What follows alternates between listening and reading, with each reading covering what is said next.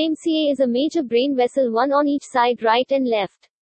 When stenting is advised, it is a minimally invasive procedure. There is no need to open the skull no blood loss like routine craniotomy. Small thin wires and tubes little larger than a hair are inserted into the vessel in the thigh and which reaches the brain and where stenting is applied in the narrowed vessel. A transient ischemic attack TIA, is a stroke which will reverse in 24 hours with or without any treatment. It is also known as a mini stroke. It is very important to find out the cause of mini stroke.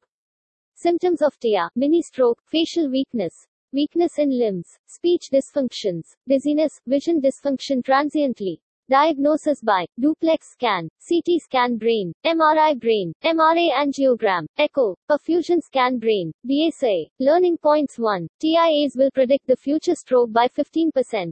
2. TIA warning sign of major stroke, which can be prevented by correct treatment.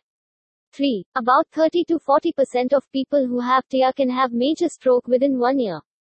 4. Interventional surgery for stroke MCA stenting, carotid stenting, mechanical thrombectomy for acute stroke.